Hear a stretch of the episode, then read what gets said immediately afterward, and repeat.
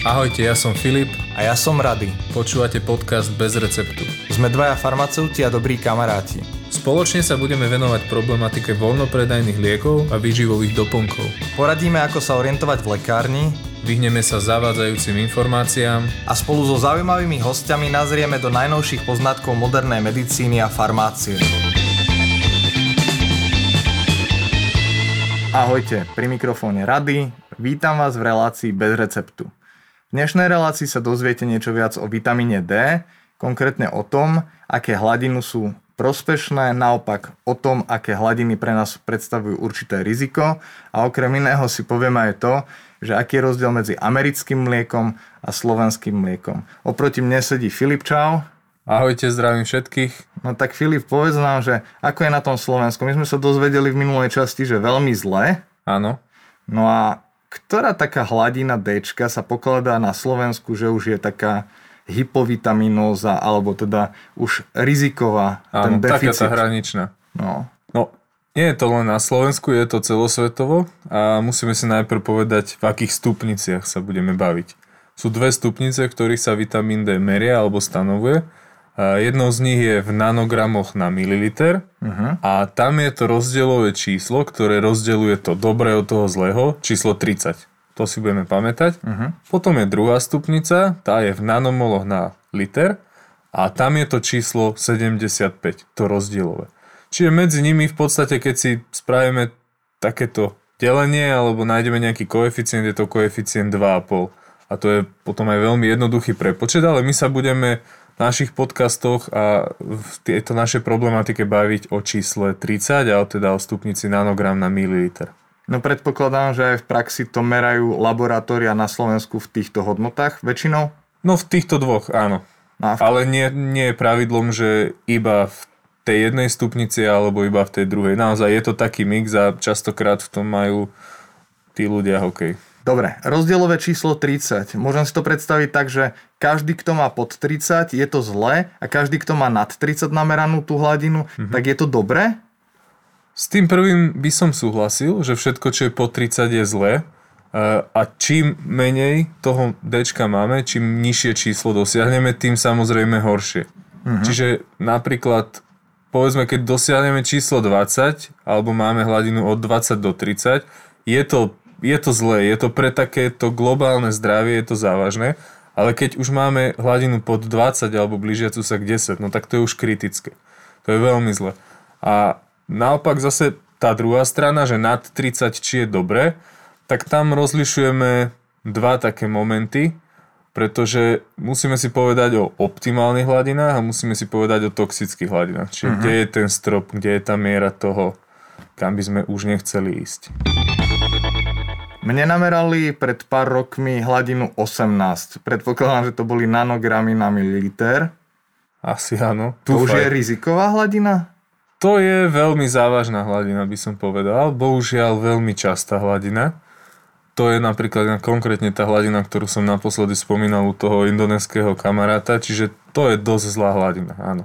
Dobre, opačný extrém, toxická hladina. Ktorá je hladina taká, ktorá sa už môže považovať za toxickú? Mhm. No ešte predtým, než si zodpoviem túto otázku na toxicitu alebo na toxickú hladinu, tak by sme si naozaj mali povedať o tých optimálnych hladinách. A tá optimálna hladina sa doteraz považovala za alebo v rozmedzi 30 až 40 nanogramov na mililiter. Ale to je tak, taká, by som povedal, trošku historická hladina, pretože vychádzala z tých poznatkov, ktoré sme mali o vitamíne D dávnejšie. To znamená, vedeli sme vždy, že vitamín D, áno, súvislosť kosti, svaly, rachitída, musíme si doplňať vitamín D, aby sme mali zdravé kosti, svaly, zuby a tak ďalej. A vtedy áno, vtedy nám to stačí. Vtedy by nám stačilo mať tú hladinu 30 až 40. Ale s rastúcimi poznatkami a s tým množstvom informácií, ktoré dnes o vitamíne D vieme, tak sa aj tá hladina zmenila, pretože tá hladina, ktorá je považovaná dnes za optimálnu, je v rozmedzi 40 až 60 nanogramov na mililiter. Napríklad tie hladiny blížiace sa k tej vyššej hranici sú naozaj až, až terapeutické pri závažných ochoreniach, alebo kardiovaskulárnych, alebo rakovinách a podobne. Naozaj to je veľmi dôležité dosiahnuť hladinu, tomto rozmedzi. To by sme mali chcieť. Kto to dosiahne, gratulujem mu, môže byť šťastný. Čiže dneska vieme, na rozdiel od minulosti, viac o tom, že vitamín D nie je potrebný iba nutne pre kosti, ale je potrebný aj pre iné procesy v našom ľudskom tele, napríklad aktivuje gény. Napríklad. A preto sme vlastne posunuli tú ideálnu hladinu z hodnôt, ktoré sú postačujúce na ten kostný metabolizmus, na hladiny, ktoré sú dostatočné na všetky tie ostatné procesy, ktoré v tele by mali prebiehať za pomoci vitamínu D. Dobre presne tomu tak, rozumiem? Presne tak. Keď sme pri tých génoch, je to číslo 2000, čiže momentálne sa udáva, že vitamín D ovplyvňuje až 2000 génov a v podstate má čo povedať v každom procese ľudského tela. Hej, je tak, tak veľmi významný. Čiže táto hladina je opodstatnená, tých 40 až 60 nanogramov na mililiter. Čo ak to preženiem a intoxik, alebo budem mať hladinu, ktorá sa blíži k toxicite? Aká je to hladina a ako sa toxicita môže prejaviť? Dobrá otázka. No, tak ako sa posunula tá hranica optimálnej hladiny, tak sa za posledné roky posunula hranica tej toxickej hladiny.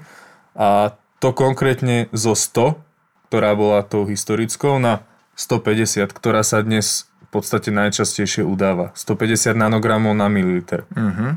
No ale túto hladinu dosiahnuť je v podstate nemožné. To je, to je neuveriteľne náročné dosiahnuť túto hladinu. Mimochodom to je 10 krát toľko takmer, ako som mal namerané tých 80. 18, pardon. Áno, áno. Je, je veľmi ťažké to dosiahnuť. Poviem taký príklad z štúdie, ktorá sa robila v USA počas 10 rokov. Sledovali sa hladiny 20 tisíc ľuďom. Z tých 20 tisícoch ľudí malo 37 nameranú hladinu nad 100, čiže nad tú historicky kritickú. A z tých 37 bol iba jeden, ktorý mal hladinu, tú, ktorú by sme považovali, že, že je intoxikovaný. Mal prejavy? No nejaké prejavy mal, ale mal tú hladinu 348 nanogramov na mililiter.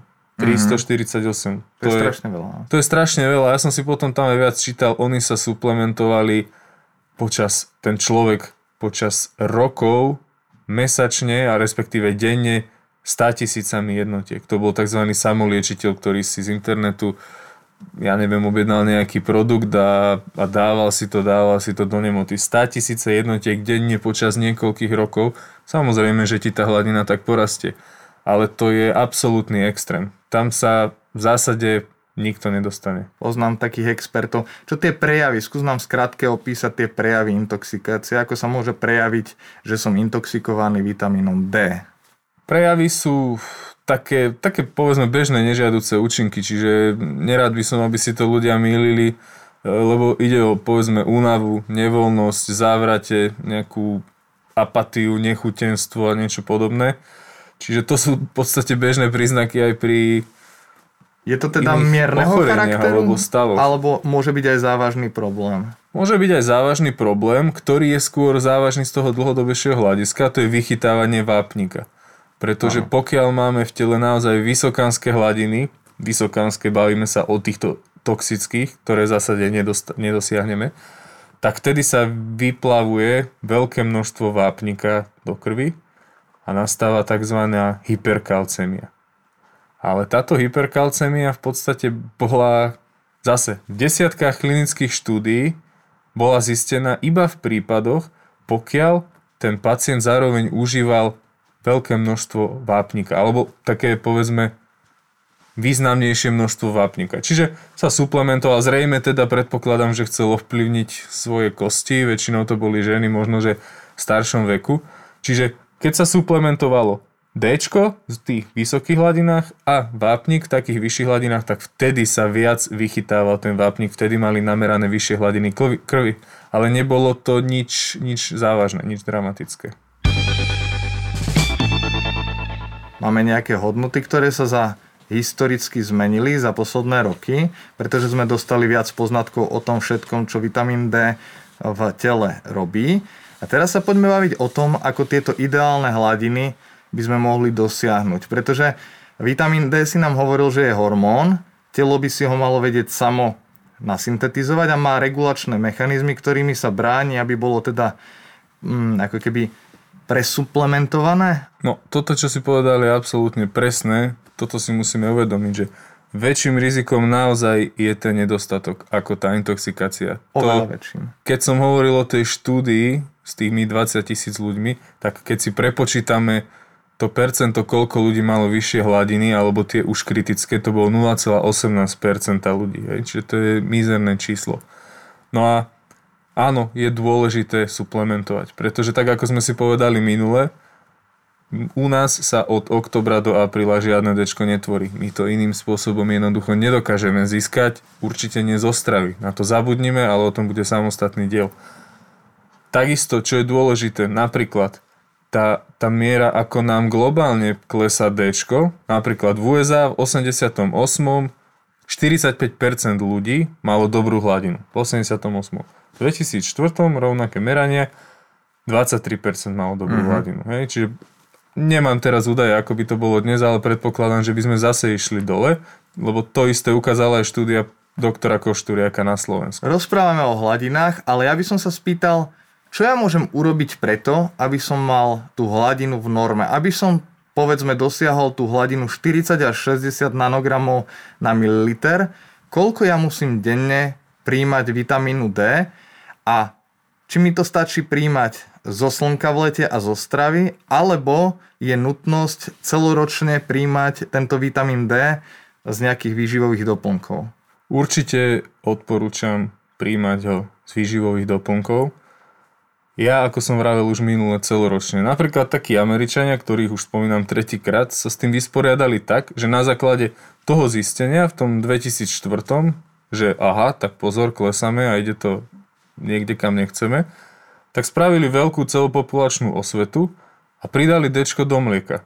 Čiže oni majú fortifikované mlieko vitamínom D a teda už potom tá, tá problematika alebo ten problém už nie je taký, taký významný. No, ale aby som sa vrátil späť. Čiže podobne ako my máme jodidovanú sol, sol presne tak. máme jód v soli, aby sme Áno. ho teda príjmali, aby sme nemali strumu. Áno. Tak oni pridávajú vitamín D automaticky do každého mlieka. Áno. Fíha.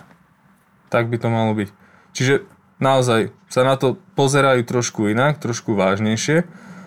A aby som sa vrátil späť k tej suplementácii, no áno, je to potrebné celoročne a tu je dôležité spomenúť tú spotrebu, ktorú, ktorú si možno málo kedy uvedomujeme, ale my ten vitamín D aj spotrebujeme. Udáva sa, že spotrebujeme denne 3 až 5 tisíc jednotiek medzinárodných. Dobre, a keď ja nazbieram nejakú určitú hladinu za mesiace, kedy je slnečno a kedy povedzme, že by som sa zdržiaval vonku práve v tej hodine, keď sa vitamín D tvoril mm-hmm. a vybudujem si nejakú rezervu, že dosiahnem povedzme 70 nanogramov na mililiter, mm-hmm. mám v tom v septembri, prestane sa mi tvoriť to D, vydrží mi táto zásoba mm, počas nasledujúcich mesiacov zimných? Hovorím o tej spotrebe. Ej, ako, dobre, smeruješ tam, že jednoducho však som sa nabil slniečkom, ako to hovoria bežne ľudia, takže nič už nemusím, ja mám dečka dostatok, alebo ešte novembri vybehnem niekde e, v krátkom rukave, keď je nebude trošku teplejšie. Nie, jednoducho to nestačí. Tá spotreba, o ktorej som hovoril, bola prerátaná aj na ten nanogram na mililiter, Hej, a to nie len e, rôznymi inštitúciami alebo rôznym výskumom, ale konkrétne aj na Slovensku. To pán doktor Koštyra, ktorého som už spomínal, v jeho veľkej štúdii zmeral a vyšlo to číslo, povedzme približne zaokrúhlim to 3,5 nanogramu na mililiter. Čiže za mesiac, keď nesuplementuješ, ti klesne hladina o 3,5 nanogramu na mililiter. Uh-huh. Prerátajme si to. Oktober, november, december, január, február, marec, to je, to je 7 krát 3,5, to už sme na pomerne vysokom čísle. Čiže keď ty máš na hladinu 70, tak si v poriadku. Gratulujem ti, dosiahol si takmer nemožné, ale u nás má 3 štvrte ľudí hladinu pod 30, takže treba sa na to pozrieť tak. A keď im klesne hladina ešte o ďalších 20 a viac, tak sú v kritických číslach. Takže suplementovať. No, jednoznačne suplementovať. Koľko priemerný dospelý človek jednotiek vitamínu D denne mal by prijať počas celého roka? Alebo delí sa to nejako, že v zime toľko a v lete toľko? Sú rôzne pohľady. Aj sa to delí, aj sa to nedelí. E, tak ako som spomínal tú spotrebu 3000 až 5000 medzinárodných jednotiek, to je to EU. Áno.